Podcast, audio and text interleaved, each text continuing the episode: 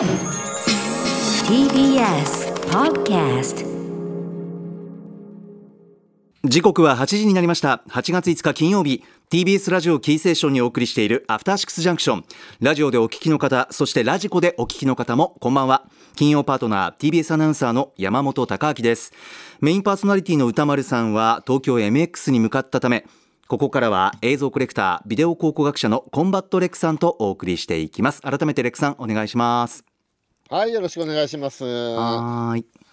いかがですか、いやあのね最近は。ちょっとね、ええ。昨日、一昨日はい。2、3日同じ T シャツ着てたんですよ。え？した2、3日同じ T シャツで着替えてなかったんですよ。そえ。したら、えかみさんにはい臭いって言われて、そうでしょう。で、いや、でもそんなたった2、3日でね、言うほど臭くなんないでしょうと思って、いやいやいやもう今夏真っ盛りでいや、でもまあ、リモートワーク中心でね、そんな外も出ないですから、暑いしすね、ごいな言うほどはい。言うほど臭くはないでしょうと思って。ええええまあねおじさんになるとこうやって家族から臭いとか言われるんだなとか思ってたんですけど、ええ。まああんま言われるんで、ええまあじゃあちょっとシャワー浴びて着替えるかと思って服脱いだら、あれ？確かにちょっと臭いと思ってどこが臭いのかなと思って脱いだ T シャツを嗅いでみたんですよ、はい。したら背中がすごい臭くなってて。はい。背中がなんて言うんですか？あの生乾き系というか雑巾みたいな匂いになってて。あーすいません。お食事中の方いたったいたらすいません、はい、でこれは一体どういうことだと思って、うんうんうんうん。これはもしかして洗濯物をはい。しばらくあのーなんていうんですか？干さないでええええ。全自動洗濯機に入れっぱなしにした時そうなっちゃったりするじゃないですかああはあはあはあはあ。衣類を、ええ。それかななんても思ったりもしたんですけど思ったりしたんですけど、ええ。まあ着替えて部屋に戻ったら、はい。あれなんかちょっとまだ嫌な匂いするぞと思って、え。これどっから匂いの元があるんだろうと思ったら、ええ。あの今僕が座ってるうん。椅子のうん。背もたれんとこが臭いんですよ。あそうきましたかそう。だから夏めちゃめちゃ暑いから部屋にいても若干汗ばむじゃないですか。えええええええでリモートワークも多くて割と座って仕事して背中が汗ばんでいたりすることが多かったために、えなるほど。椅子の背もたれ部分がちょっと嫌な匂いになっていて、あなので新しい服に着替えたところで、はい。もうこの背もたれを使ってる以上ダメなんですよもー背もたれ初なんですかねその匂いといううか香背もたれ初ですね。ああもうは。い。それはそうなんだ、背もたれがだから着替えた T シャツもはい。2時間ぐらい経って匂い変えたらもう嫌な匂いにしっかりなっていて。ああそうか。じゃあ背もたれなんだ。こりゃ困ったぞと思って。あー確かにでも汗をかく環境でリモートワーク多い方はあるかもしれませんね今の時期も、えーそうなんですよ。僕の部屋のエアコンがねちょうどいい温度にできなくてめっちゃ寒いかああそこだ。オフかしかないんですよ。ああなるほど。でどっちか選んでオフにして汗をかくみたいな。選べないやつで。あーあーそうなんですね。でこの生乾き対処法みたいなのをググってたんですけど、はいはい。検索して。あのうん洋服に関してはうん。対策法が結構出てるんですよ、ええええ何か漂白剤に30分つけてはい洗ってとか、したらリセットされるよみたいな。ねなんかクエン酸をにうんありますねありつけろとかますねクエン酸もね。あとうん。電子レンジで加熱しろとか、はいはいはい。なんかいろんななんか対処法出てるんですけどこれええ。椅子はどうしたらいいのかが全然ググっても見つからなくて。ああまああんまり聞いたことないですね確かに椅ね子っえこれはてでも椅子買い替えるのもなんだよなと思って。えレックさんそれ椅子は要するにこう匂いがこうなんていうんですかねつきやすい布地とかですか背もたれが。そういうこと？素材は。そうですね、えーはい。なるほど。布系ですねこれ。もうまず完全にまあでもよくうん。ある事務用椅子みたいなやつですよ。事務用椅子の背もたれって布じゃないですか結構。あレザーでもはいはい。ない限り、はいはいはい。あれなのでなるほど。そうなんですよ。じゃあもうすぐ思いついたのはやっぱりなんていうんですかねスプレー系でその匂い取りみたいなやつ？ですよね。リセッシュとかファブリーズとかそういう系の類の。うん。あっち系って殺菌効果あるんでしたっけ？あはい。あ消臭とか殺菌とかいうのもあります。あ殺菌もあるんだ。消臭だけじゃないんだ。なんか昔のやつって、うんうん昔のやつって匂いの元をコーティングして匂わなくするみたいな、ああなるほど。抜本的な対策じゃないやつが多かったけど、はい今のやつはちゃん殺菌も入ってとますね。元から立ってくれるんですか、うあん殺菌ってじ書いてありゃあそれをもう染み込むほど染み込むほどかけるですかね？結構私は帽子一つでもまめにシュッシュしますね。帰ってきたら絶対にスプレーしますそういうので。はいはいはいはいだからたまらないようにまめにスプレーみたいなうんそうですね。除菌効果があるものがあるのでアルコール除菌みたいなやつですかね。そんな作用かな？ちょっといろんな種類があると思うんですけど強めのやつを買った方がいいと思いますよ、はいはいはいレックさん。なんかリスナーの方とも多分詳しい方いると思う。今日もだからそれちょっと憂鬱ですね。朝打ち合わせ行く前うんうんにうん。メールチェックとかしたいじゃないですかパソコンの前で、ええ。したいけどもうこれこれから打ち合わせるのにまた背中から石を放つわけにはいかないから、はいもう一切背もたれに触れないように不自然な姿勢で メールチェックとかして。これさすがに嫌だなと思って。そう。ないやよくなるのかな。体に悪い気がするんだけど。あー確かに負担かかりそうですね。これどうしたらいいんだろうな。でも衣服についたやつも、うん。漂白剤につけても治んない時治んないですよねあれ。あ僕その経験ないですね。ものすごい匂いがついてっていうのはないですね。シミとかはありますけど匂いはどうなんだろう。結構だからうち衣服についたらもう捨てるしかないみたいな判断を取ること多いですけどね。そうなんですね。そんなにこびりついてるのかないあ試したまだ試してないですもんね漂白剤で。匂いを取るためにレックさんは。あ背中の方は何も試してないですよ。試してない。背もたれは。あはい、はい。ちょっと聞きたいですけどね。ねえこれどうしたらいいのかな。あとねレックさん。これ普通にね、うん。えうん。はいはい。エアコンを直すっていうつもりはないんですか？エアコンいやエアコンがあれなんですよ。僕が住んでるマンションが、はい。普通のエアコンじゃないんですよ。普通のじゃない？ええ。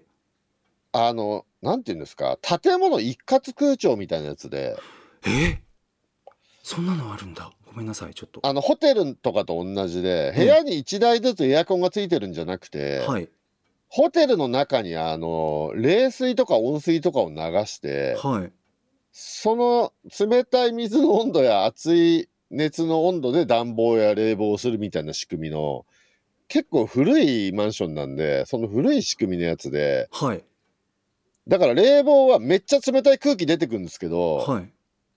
除湿効果とかは特にないっていうあただの冷気よまあそれも良くないんでしょうね多分ね。なんですよ。なるほどね。めっちゃ冷たい冷気が出てくるみたいなやつで。へえ3段階ある一番弱でもかなり寒いみたいなやつなんですよ。だから微妙な温度調節とかできないんですよ。あそもそももう50年以上前のマンションなんで。そうそうそんな温度調節とかないんですよ。なるほどそういうことなん弱ですか？中強しかなくて。弱がまずめっちゃ寒いみたいな。そうかやつなんですよ。じゃあちょっと寒くして着込むぐらいしかないですね対策。そうなんですよ。冷房に頼るなら。まあ、部屋でね、部屋ごとに勝手につけることもできるんですけど市販のエアコンを、ええできなくはないんですけど、僕の部屋ははい。窓がないんでそれもつけられないんですよ、ああいろんな環境のそういうのがあるんですね事情が。なるほど、ね、窓がない部屋に、大変ですね。えーこもっているので。あーまあ本が制約しないんでね窓がない部屋を希望してこの部屋をもらったんですけど。うーんなるほど、なんですけどいろいろね不都合がここに来て起きてますね、まあ、これ。そうですね。まあねえこれなんかいい方法ないのかなねあったらリスナーの方教えてくださいって言いたいとこなんですけどね。そうですね。このこのコーナーそういうねメール読んでる時間とかないですからね。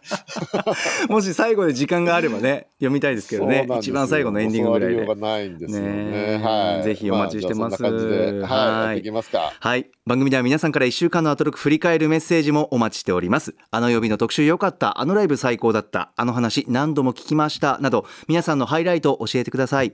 メールアドレスは歌丸アットマーク tbs.co.jp 歌丸アットマーク tbs.co.jp です。ではこの後レックさんと1週間のアトロクプレイバックしていきます。After Six Junction. 1週間でお送りしてきた情報や聞きどころをまとめて紹介するアトロクフューチャーパストです。本日のお相手映像コレクタービデオ考古学者のコンバット RECさんです。よろしくお願いします。はいよろしくお願いします。では早速今週のアフターシックスジャンクションを振り返っていきます。まずは8月1日月曜日 TBS アナウンサー熊崎風斗です。世界陸上2022オレゴンでの実況のためしばらくお休みしておりましたが帰ってきました。3週間ぶりの復帰です。8月1日月曜日振り返っていきましょう。6時半からのカルチャートークでは私熊崎がオレゴン州ユージーンでどんな2週間を過ごしてきたのかオレゴン州ユージーンの魅力を発見することが果たしてできたのかオレゴン取材レポートクマスのオレゴンから愛2022夏お送りしました。歌丸さんにですね私のオレゴン州ユージーンで積み重ねてきたその珠玉のエピソードの数々披露させていただきました。ちょっとですねのどかなマイナスイオンあふれるあの田舎町また行きたいなと思いました。ぜひですね皆さんアメリカへ旅行の際にはちょっと今コロナの関係もあってなかなか行きにくいかもしれませんがオレゴンそしてユージーン旅行先に考えてみてください。損は絶対にさせません。7時からのミュージックゾーンライブダイレクト。ゲストはメジャーファーストアルバム「ファウンテンブルーに染まって」をリリースしたばかりのシンガーソングライター門脇サラサさん。7月16日門脇さん23歳の誕生日に神戸バリットで行ったワンマンライブから4曲披露していただきました。そして8時台の特集コーナー「ビヨンドザカルチャーは80年代カルチャーとしてのプロ野球パ・リーグ特集。プロ野球志望遊戯ことライターの中溝康隆さんがとにかくとんでも豪快だった80年代のパ・リーグの逸話の数々を披露してくださいました。当時の映像がほとんどないということだけにちょっと持っているのかもしれないエピソードの数々信じるも信じないもあなた次第です。とにかく一度聞いてみてください。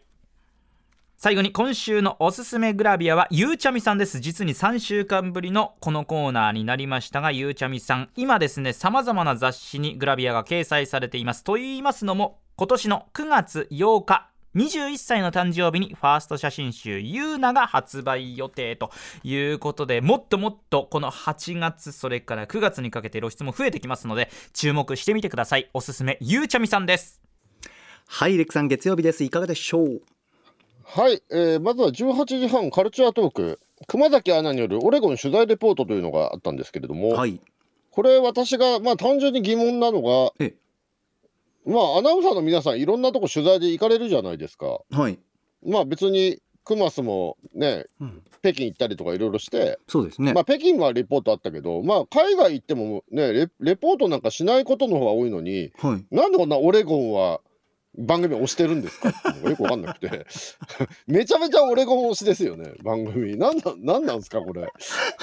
番組に対する、まあ確かに。なんでなの？っていうことでね、確かにオレゴンのことよく知らないんでまあ勉強にはなりましたけど、なんでこの番組はこんなオレゴンをプッシュしてんのかがよくわかんないなと思って聞いていましたが、えーしかもそれに伴ってというか、まあ、熊崎アナウンサーもねまあなんか自然が多くてみたいな、つくばみたいな感じですねみたいな。そうそうそう。で、クマスも喋りながら、大丈夫ですか？今こんなんのでとか言って、心配してましたよね。喋りながら、普通にオレゴンの話してて、こんなんでいいんですか？っていう心配になってましたよね。ですよねでもなる気持ちもわかりますよね。こっちも聞きながら、なんでこんなオレゴンの特集すんだろう、この番組と思ってて。まあせっかく現地にまあでもそうですね今回すごい聞くね、ええオレゴンねそっか確かにね別にだって高木とかだってロケとか行くわけじゃないですか、地方とかに。確かに。別にいちいちレポートやんないじゃないですか。何なんだろうなと思って。そうですよね、うん、まあオレゴンから愛が TBS のドラマだったらまだわかるんですけどこれフジテレビですよねだって。やたらオレゴンから愛も押してますけどね。何がしたいんだろうなと思って聞いてたんですけどね、ええ、うんまあまあ土産話ということで。オレゴンっていうね 街に興味ある方は聞いてくださいそうですね。何度ニュアンスよくは伝わってきましたね。熊崎アナウンサーのプレゼンで。ははいい、はいうん。はい。はい。そして20時代プロ野球志望義こと中溝康隆さんいらっしゃいましてはい。80年代カルチャーとしてのプロ野球パ・リーグ特集っていうね,、ねこの番組いろいろ80年代のね、うん。紹介してますよね。スニーカーだとか音楽だとか、そうですね。そうですね、うん。ねこれ唐突にいろんなもの飛ばしてパ・リーグが来ましたね。ね。こちらメールいただいてますよ。いいんじゃねえかよっていう気してきますけどね。80年代だったらね。野球でいいだろうと思うんだけどパ・リーグなんだっていううね。ん。こちらラジオネームはい。ライパチさんです、えー月曜の特集とにかく最高でしたと。金村義明さんの著書80年代パリーグ。今だから言える本当の話から抜粋したエピソードやあートンビこと東尾治さんの名言、えー最近一物の座りが悪いんだなどなど聞き応えのある内容に腹を抱えて笑いました。ということです。レックさんはい。はいいや面白い話いっぱいありましたね。ね面白かったですねまああの記録が残ってないからみんなね適当に話持ってってどれが本当のことかわからないっていうね はい。おっしゃってましたけどね。うん。まあだから試合とかもその多分残ってないんですよねあんまりね。ああそういうことなんですかね。各地方で地方テレビではやってますけど、うん。あの全国ネットとかではパ・リーグの試合やんないんで日本シリーズでもない限り。ああそうなんですよ。だから局がそのアーカイブ取ってれば、うん。インチテープのアーカイブ取ってればあるでしょうけど、ええええそんなに残ってないんじゃないですかね。うんうんうんうん。は80年代の西部になってからのライオンズは結構残ってるみたいですけど、ああそうなんですよ。この前あの清原の本出たってで中溝さんと,、えーと伊賀大輔さんと3人で座談会やったんですけど、ええ清原座談会を。はい。でそこであの中溝さんに聞いたんですけど、ええ。あの 80, 80年代じゃない清原の、えー通算ホームラン500何本打ってるじゃないですか。はい。すべてのホームランが入ってる DVD っていうのが出てるんですって、清原の。一本だけ入ってないのかな？一本だけなくて写真とかだって言ってましたけど、はい。他全部あの入ってるのがあるって言ってたんで、だから、うん、西武の試合は結構残ってるってことなんですかね、多分。ああそうなんですね。すごいアーカイブ力だうなそれ。そうですね、まあでもねう、ん。そのまあやっぱりね、西武だからこそっていうのはあるでしょうね、近鉄なんてこんだけしぶちんだったらね、絶対残ってないですよね、なるほど。記録もね、ちょっと。ね、藤井寺球場のねロッカールーム見た助っ人選手が ここは爆撃でもされたのかっていうぐらいね粗末な施設だったっていう話 爆笑しましたけどね。本当にね。そんな状況だった部屋にゴキブリが出るっていう助っ人が途中で帰国しちゃうとかねこの頃の近鉄はすごかったんだなね、とんでもない環境だったんですね。プロ野球っていうとねねえ。全然そんなイメージなかったですけどええと思って、うん。まあねメジャースポーツ中のメジャースポーツですからねそうそう。80年代のプロ野球なんてね、そうなんですよハワイの優勝旅行がエコノミーの上に子供のね旅費は自腹だったっていうね、ねえ。ひどい話だなと思って普通の会社でも出出るでしょこれっていうね。ああそうか。うん。大変な時期あっいったぱいあんだりましたねこれね。はい。はい楽しい特ね集でした鈴木圭さんの話、話とか面白かったですね。うんうん。鈴木圭ね鈴木圭さんって言ったら投げたらあかんって CM 出てましたけどね。ああのあへえ総根草の魂と書いて総根鈴木圭氏ね。ええええはい。まあ割とだから80年代は割と立派な人みたいな感じでうんあの語られることが多かったんですけども、うんはい。ね登板日を自分で決めてたりとかねして弱いチーム相手にしか投げないとかね。あれ？だ俺たちが子供の頃なんか人格者として聞いてた鈴木圭氏そうかとだいぶ違うぞそういうイメージだったのみにってことですか？ありましたありました。はあ、そっか。その照らし合わせもできるんだアレクさんの世代とかねえ、わしはコーチの器じゃないと宣言して監督になるとかね、え、こんなワンマン体質の人だったんだってよく知らなかったんで。すっごい発言力っていうかあそうなんだ権利があったんだと思ってうん。はい。へえ。あとね、もう一方、トンビこと東尾治さんはい。ね。東尾さんねテレビとかでも拝見しままあ、したけど。東尾さんはね、うん。僕らも子供の頃からめちゃくちゃな人っていうのは存じてましたけど、はいバラエティのキャラまあ聞けばねもね聞くほど。うんわかるけど。うんそうですよね。僕もね、東尾さん、一回お仕事でね、もう何年ぐらい前かな、ええ。十何年前にお仕事でご一緒したことあるんですけど、へえ。えー現場に来るもう来た時からはい。顔真っ赤で、明らかに千鳥足で現場に現れて。でで誰かが勇気出して「あれ東野さんちょっと飲まれてます?」って聞いたら「いやあの俺はねちょっと飲んでた方がいい仕事ができるから」ってちょっと待って、レ開き直り出してさん、僕も思い出しました。僕もバラエティでいつか共演しましたね。その時もちょっと赤ら顔だったな。で、めちゃくちゃ機嫌が良くて、なんかそうなんですよね。で飲んだ方が調子いいんだよとかって言ってたような気がする。言ってそうそうそうそうめちゃくちゃ面白くて優しい人でしたまあけど。嬉しかったですけどね。イメージ通りの東野さんだったんで。嬉しかったの覚えてますけどね。はい。ああ娘さんのリコさんにはね全く頭上がらなかったあのまんまでしたね本当に。はい。楽しいえーね人でしたよ。はい。まあそんな面白い話がいっぱい聞けますんで、ぜひ皆さん聞いてください。はい、あと座談会清原に会いたくてこちらはですね、えー、ブブカ9月号に載っているということでレクさん、はい、意外にとね、えー座談会してます。はい。はい、よろしくお願いします。さて続きましては、えー、2日火曜日参ります。火曜パートナーの宇垣美里です。8月2日火曜日振り返ります。6時半からのカルチャートークのゲストは小池徹平さんミュージカル俳優としても活躍している小池徹平さんにミュージカルにかける思いや10月から始まるキンキーブーツについて伺いました。役得すぎた今のキャスト陣、今の時代だからこその新しいキンキーブーツのメッセージがあるとのこと、すごくすごく楽しみです。最高にかっこいい靴で見に行かなくちゃ7時からのミュージックゾーンライブダイレクト。ゲストはセカンドアルバムサーチデストロイをリリースした5人組バンドルビースパークス。6月4日に渋谷 WWWX にて行ったライブ音源を披露していただきました。そして8時台の特集コーナービヨンドザカルチャーは読書についてあれこれ語らう雑談企画ブックライフトーク。今回のゲストは TBS ラジオラランド月のうさぎでもおなじみ。今年3月には小説家デビューも果たしたお笑いコンビラランドの西田さんでした。西田さんさすがの本読み。なのに急にぐさっと流れ玉が飛んできたりして面白かったです。読書は娯楽。間違いない。はい火曜日レクさんいかがでしょうか？はい、えー、っとまず18時半カルチャートークにねいきなり小池徹平さん来てびっくりしましたけどね。ね意外と意外とこの番組突然華やかな芸能人の方いらっしゃいますよね。そうなんですよね。びっくりする方来られたりします。ね割とカルチャートークっていうとね割と地味に真面目な話ねいろいろ紹介してるイメージが多いんですけどね、いきなり小池徹平さん来てびっくりしましたね。でもこれ、宇垣さんがファンだってことで、なかなかね、話も弾んでましたね。ね面白かったです、いろんな。ねなんか歌丸さんと前ね、ゲームの番組でご一緒した時に仲良くなったみたいな話してましたね。そうですね、小池さんね、はい。そうなんですね、ゲストで唯一 LINE の交換したって言ってましたもんね。ねそおそうなんだと思いながら。で、小池さん、今始まってるのは、モンスターハンターの新しいやつ。あおっしゃってましたね。はい、そうですね、おっしゃってましたね。はい、はいはい。そしてこの日は20時台ですね。えー、ブックアトロクブックライフトーク。これ面白かったですね。面白かったです。メールいただいております。はい、えー、ラジオネームキラキラ星さんです。えー、ブックライフトークトーク印象に残りました。あ帰国子女のラランドの西田さん。ドイツの図書館でエルマーの冒険を読み、現在実家出禁中。あの武田砂鉄先生に本棚を褒められた男黄色い鉛筆で書き込みながら本を読むのはルノワールの指定席などなど西田さんから飛び出る本の話どれも楽しかったです。ただ本を読んでいると先輩芸人にバカにされる話は切なくなりましたともおっしゃってます。レクさん。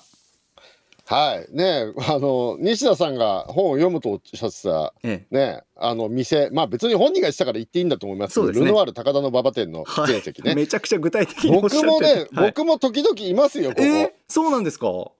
ここたまにいますよルノワール。高田の馬場店喫煙席。へえ、はい、そうなんだ。ここにいるんだと思ってもう場所も分かって行ってる場所。あなんかああそこあそこみたいな感じで聞いてましたけど、ね、へえ、はい、なんか半地下みたいにちょっとだけ下がった場所にあるってね店内の中でも。ちょっと下がってんですよね、うん、ね面白かったな、そう。はい。はい、そしてえっとまあ西田さんねすごい語り口がすごく柔らかいんですけど、はい、よくよく聞くと言ってること意外と辛辣みたいな感じで、はあはあ、あのね、速読するやつは信用しないとかね、速読が偉いと思ってるでしょみたいな話とか、あと、自分の好きな方をおすすめするやつはセンスの見せつけみたいでね、やだみがあってすごい嫌なんですよ、そういうのとか言って、はい、明らかに歌丸さんと宇垣さんが普段やってることですよね、これね。やってることっていうか、二人で、二人でやってることをめちゃめちゃ批判してましたけどね。なるほど。えーそう、うん、まあでも語り口が柔らかいっていうかそれでも嫌な感じにならないのが まあさすがの和芸という感じですよね。そうですね柔らかくて聞きやすくて優しい感じがしました。はい。うん、ねいやでもなんか勉強になることもいっぱいありましたね。今青空文庫っていうかねあの、うん、ちゃんと読みやすい文体の現代語的なやつもあるんですね。ねそうですね。うん。始まった頃はねあの昭和30年代かみたいな文体の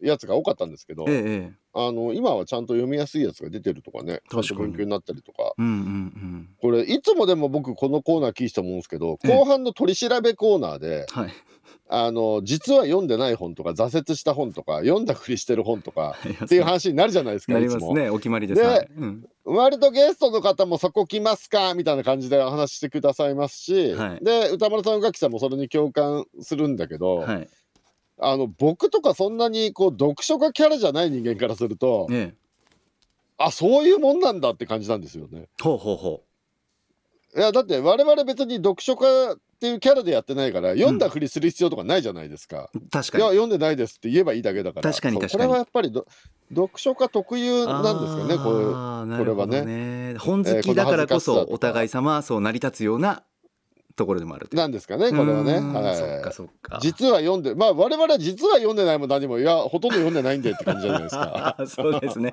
あ別に気負わずに答えられるみたいなねそうそうそうそうそう。ありますよね。そう。そこ来ますかでもないですね、我々からしたらな。そうですね。読書家の人からしたら結構クリティカルな急所なんでしょうね、これがね。そうですね。だから毎回後半が盛り上がるそうですね。はい面白いな後半と思って。ね、うん蔵書数を誇るみたいな話とかねいっぱいあるとかっこいいみたいなね、うんうんうんかっこいいみたいなね 話とかねありましたね。あとよっぽど西田さんやっぱりあのお家の中でもうとにかく本ばっかり読んでてね。もうちょっと泣かしちゃったみたいな話もありましたもんね。なんかすごいあーそんなにそんなにすごいんだって詳しく聞いて聞いてほしいんですけどね特集をね皆さんには。ねはいそうとんでもまああないんだ。れは本読んでたせいっていうよりその前のね、うんうんうんあの同居されてる方が作ったご飯に対するあーまあまあコメントがいただけけなかったっていう気もしますけどね。まあいろんな今日は要素があってなっていう。本当に西田さん赤裸々にね語ってくださってますんでこの特集で面白かったですよ。はいうんね、でも本当芸人さんが楽屋で本読んでると先輩にいじられるとかっていうのがねねなんかねそれえー、って思いましたけど。うん。それで芸人の人は読書が意外といるはずなのに誰も本読んでるって言えないねえ。ね頭ええなって言われるっていううね、ん、まあまあいねいじるいじられみたいなあの芸人さん同士のっていうのもあるのかもしれないですけどどうどうなんですかね？ちょっとわかんないですけどまあね歌丸さんもう言ってましたけど、でもいじり方が中学生かよっていううん話確かに。そうですね。なんかね。はい感じましたよ。はい。あそう歌丸さんなんですけどちなみにですね先ほどのカルチャートークで話題になりましたけど歌丸さんが小池徹平さんと交換したのはえっと交換したというかプレステのフレンド登録でしたねこれちょっとチャットでプレステのフレンド登録スタッフの方からそうでした。失礼しました。そうそうそう。フレンドになったなっていうね。ありましたね。はい。でもお互い何のせ、何の交流もしないっていうね。そうですね。いるなと思ってそうでするだけね。あやってるなゲームっていうね。確認をしてるっていう。そんな関係でもあります。はいそんな感じでございます。はいありがとうございます。続いては3日水曜日参ります。水曜パートナーの日比麻音子です。8月3日水曜日振り返ります。6時台のカルチャートークは日本でも大ヒットしましたタイ映画バッドジーニアス危険な天才たちのバズ・プーンピリア監督スタジオにお越しくださいました。本日から日本公開となる最新作プアン友達と呼ばせてについてお話を伺いました。7時からのミュージックゾーンライブダイレクトは7月6日にニューアルバムシャインをリリースしたシンガーソングライターのジャンク藤山さん番組初登場でした。そして8時からの特集コーナービヨンドザカルチャーは世界初の女性映画監督どころか映画産業の黎明期を率いたパイオニア的存在なのに映画史から姿を消したアリスギーって一体誰なんだ特集。映画監督アリスギー・ブラシェについて映画研究者斉藤彩子さんに解説していただきました。監督として100年以上前にもものすごい数の作品を撮影していて、さらに映画会社では経営者としても大きな存在感を放っていたアリスギー・ブラシェなのにもかかわらず映画史にはほとんどその名前が残っていません。彼女のオリジナリティととにかくも面白い、その面白さがみなぎる作品は、たとえ文書に歴史書に残っていなくたって、まあ今また再び注目されることこそが証明とも言えると思いますが、その魅力は消えることはありません。初だからとか女性だからとかそういったことはもう一切関係なくただただ素晴らしい面白い作品ばかりですので100年ほど経った今再びありすぎ監督のその才能を堪能したいものです。以上水曜日でした。はいレクさんいかがでしたか？はい、この日は20時台ですね。はい、ある女性映画監督、アリスギー特集。これ大変勉強になりましたね。ねえあの、私、割と映画の黎明期のお話とか結構好きなんですけども、ええええあの、ちょっと学生の頃学んだりもしてたんですけど、映画史とかは。ああ。そうですか。はい。あの、やっぱりね、アリスギーはね、うん。なんか名前はあった気はするけど、特に記述がなかったっていう感じでしたへね。え僕が学んでたのは90年代の、えー初頭とかだったりするんですけど、はいやっぱり、あの、物語映画最初に作り出したのはメディエスだよね、みたいな感じで習った記憶がありますね。ええええ。まあ、メディエスのやっぱ月世界旅行がエポックメイキングだったね、みたいな感じで習った記憶があるので、まあ、で、翌年のやっぱ大列車強盗で本格的な物語映画スタートみたいな風に習った記憶があるんで、この有次さんがそのね、月世界旅行より5、6年前にすでに物語性のある映画を作っていたっていうのは、ちょっと、あの、この特集で、初めて知りました。なるほど。もう私はこのはい。アリスギーさんのそ存在自体はい初めてでもう全部が新鮮で勉強になりました。はい。ね、そしてあの、番組ツイッターえが、あのー、アリサギーさんの作品 YouTube のリンクとか貼ってくれてて。あアトロクのこのアフタックスジャンクションのそうそうそう。もうあの権利が切れてるんで YouTube とかにあの、うん結構上がってて。そうですね。そのお話に出ていた、うん。うんそのキャベツ畑の妖精のやつとかありましたね。あそうですか、はい、とか、あの、はい、貼ってくれてたやつ一通り見たんですけど、なるほど。いや、番組ツイッターいい仕事してんなと思って見てたんです そうですか、これからも続けていきますそうそうそうはいあそうね、あの、翌日のね、あのーうないさんのええ。顔芸とかも、なんかリアルタイムでバンバンツイッター上がってて、あ、なんか最近番組ツイッターちょっと良くなってんじゃないのと思って。へえ意識してるんですねツイッター見たりもしてたんですけど。ね。はいはいはいありがとうございます。ね、でもこのアリスギーさんが結構その、まあ、この時期って本当日進月歩でもあるんで、え誰が最初にやったか問題っていうのはなかなか難しいところあるとは思うんですけども100年以上前の話ですし、えはいはい。ただそのいろいろ挑戦していた技術的なチャレンジっていうことで言うと、ええ。あの特集でおっしゃってましたけど、うん。音声を登録してあのねうん。そうそうそう。まだ無声映画の時代にはい。まあ陶器映画的なことをやろうとしたりとか、うんまああと最初期の陶器映画やったりあとフィルムに着彩でやったりあと逆回転とハイスピード撮影とかは、アリツギーさんが最初なんじゃないかみたいなねお話とか。ねえすごいですよね。ありまだからチャレンジというか挑戦を本当数々されてたんだなって。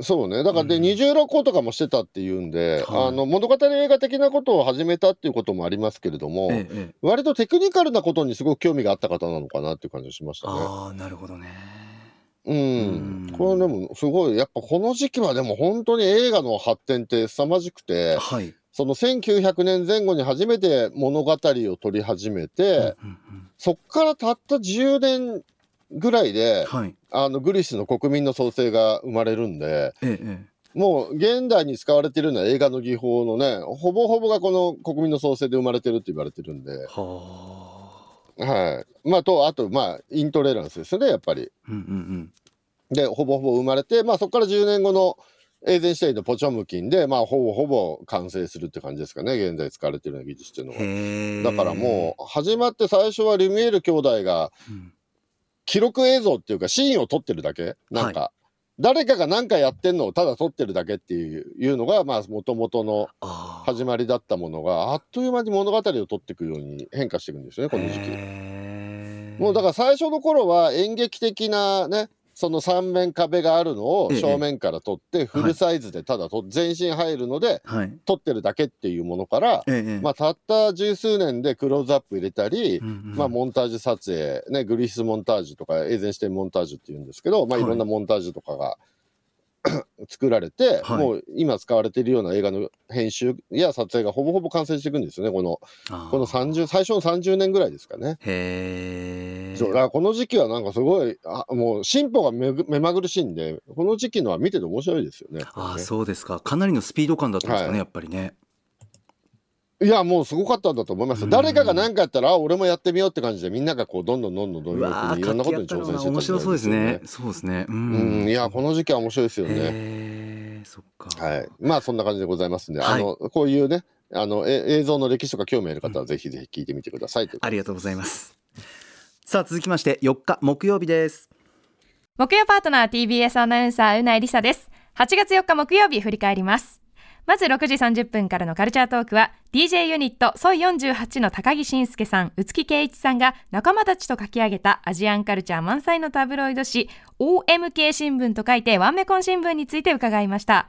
こちらはですねタイ料理屋さんなどで販売しているということなので見つけた方はぜひ手を伸ばしてみてください。そして7時からのミュージックゾーンライブダイレクトは自身初のソロアルバムソリッドステートアウトサイダーをリリースした岸本亮さんによるスペシャル録り下ろし音源をお聴きいただきました。今回の音源はですね、未発表曲がたくさんあるとても貴重なライブとなっておりますので、ぜひぜひタイムフリーの期間中に聴いてください。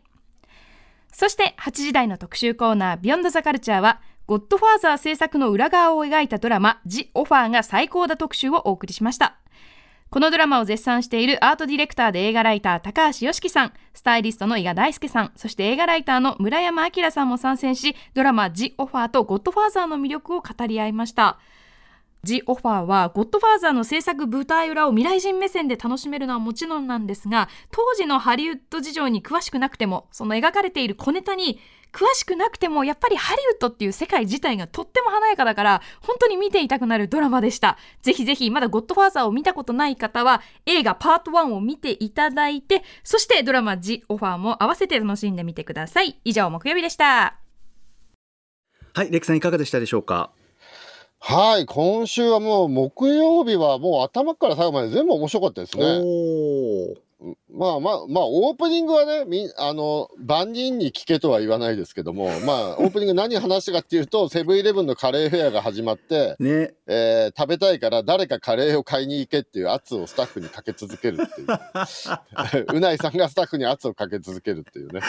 えーあー面白かったな。だけでこれ引っ張りで、うん。えっとオープニングでその話をして19時半に実際、えースタッフが買ってきてくれて実食するコーナーがあったりするので、ねまあそういう そういうくだらないのが好きな人は頭と19時半聞くといいんじゃないですかねカレー食べたくなりましたね。ロカプレート。はい。はい。そして18時半ねえっとタブロイド紙。はい。そうそういう48の、えーワンメコン新聞ね OMK これ面白かったですね。これね面白かったですね。タイ料理屋しか売ってないんですね。ねうん。なんかあんまり詳しいこと言ってなかったですけどなんかタイの工業高校のなんか特集記事みたいなやつが僕はすごい読みたいなと思って、ありましたね。これ多分なんかバイオレンスな事情が出てるんですよね多分ね。ねなんかそんな感じでしたよ。おそらくそんな雰囲気でしたよね。あの、ええ。僕の友人がタイに、あのタイに住んでもう10年ぐらいの友人がいるんですけど、えへえ。で何年ぐらい前かな？数年前に訪ねて僕タイに行った時にはい。久々会って聞いたんですけど、えタイどう？って聞いたら、え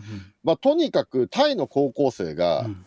あのーめちゃめちゃ喧嘩がやばいっていう話で。喧嘩があ喧嘩の仕構想が激しいんですって。ああそういう構想が激しい。ああのへーそうなんだ。ーバスの中とかであはい。あの鉄パイプや金属バットで殴り合いが始まるみたいな。ええ？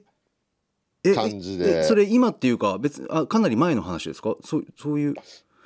いや結構前56年前でですね。あそうなんですか。だからタイの新聞の三弁記事読むとそういう高校生同士のバイオレンスな戦いの記事がもう毎日のように出てるみたいな。そういうことなんだ。へえ聞いたら、ええ。どうも日本の不良漫画がタイの高校生の間ですごい流行っていてはいあのクローズとかワーストとかがタイの高校生が大好きなんですって。はい。月月刊少年チャンピオンでやってる、えそう。そんであのやっぱり離れてる人ほど はい。本番に近づきたくてエクストリームなことやっちゃう感じってあるじゃないですか。漫画を実践してほしくないな。そうそうそう。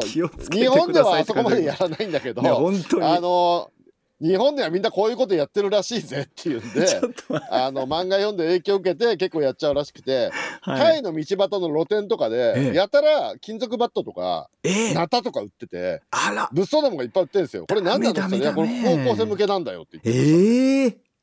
そう。そうで高校生が買うんですって。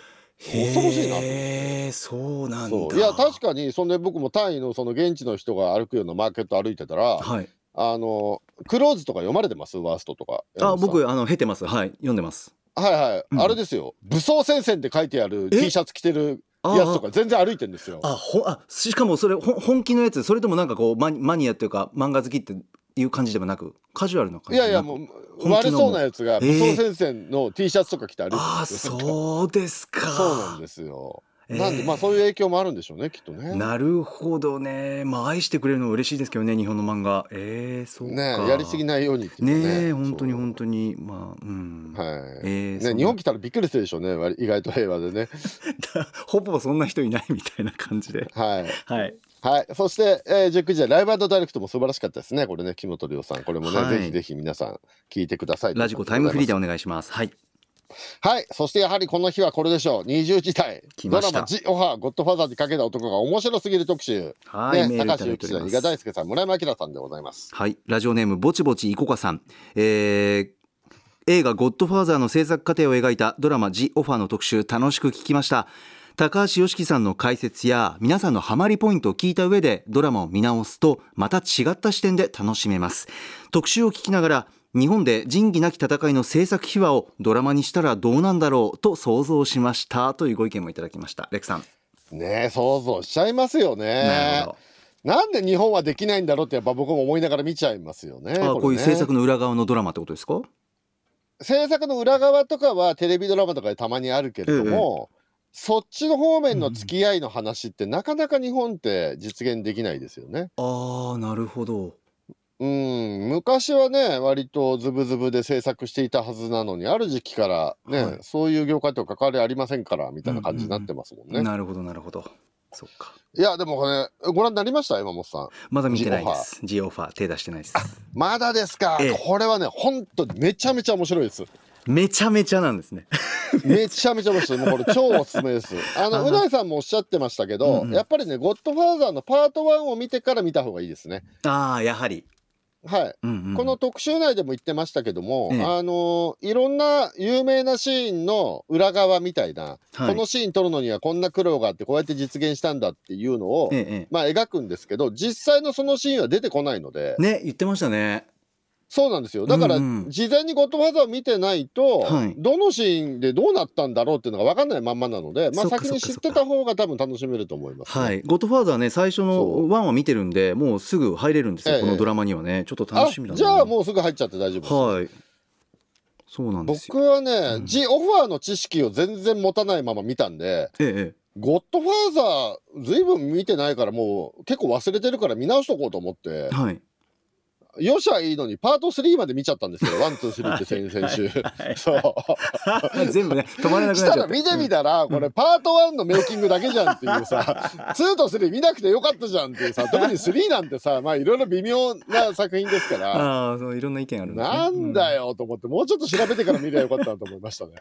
あのこのドラマ見る前に必ず見といた方がいいのはゴッドファーザーの1作目だけです一作目ありがとうございます。2、3はまあうん。無理して見なくても、まあ2はちょっとね、はい。話題には出るので、ええええまあ、あの、余力のある方はどうぞって感じですけど、まあうんでも、ゴッドファーザーって、どれも1本3時間あるので、はい結構ね なかなか気軽に見れる映画じゃないので、うん2はもう3時間20分ぐらいあるんでしたっけ ?15 分とかね。なのでえええはい。まあ、1作目だけでいいんじゃないかなって気がしますけど、ね。えレクさん全部見たんですか、はい G オファーということはあ、もう見ました見ました。もう一気に見ちゃいましたね。面白すぎて、先週。はい。そうなんですねレクさん的にはどん面白いというとどこら辺とかっていう、うん、いや、やっぱりその特集でも皆さんおっしゃってましたけど、ええ。やっぱりその、まあ、まずはプロデューサーの仕事って、まあ、僕はどういうお仕事か知ってはいるんですけれども、はい。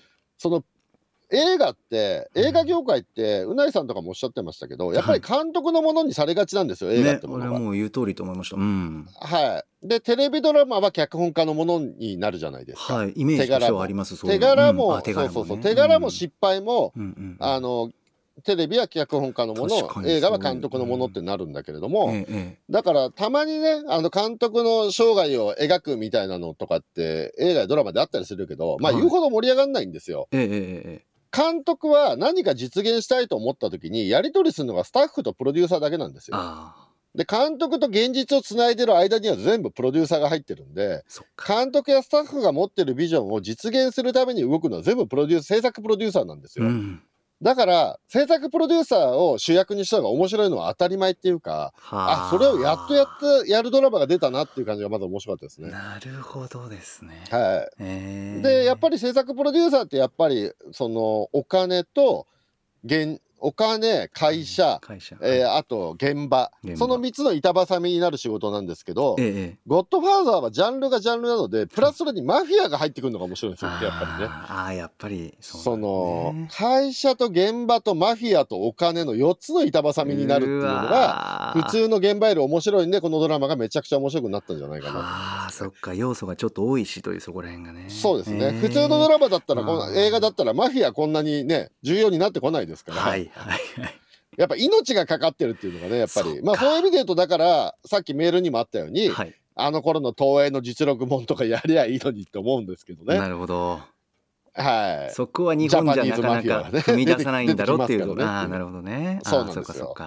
そういう踏み出せばいいのになとは思いますけどね。へはい、まああとあのこの特集の中でも、えーとはい。歌間さんと YOSHIKI さんがおしゃべりしてましたけれども、あの映画のポスターがーうん。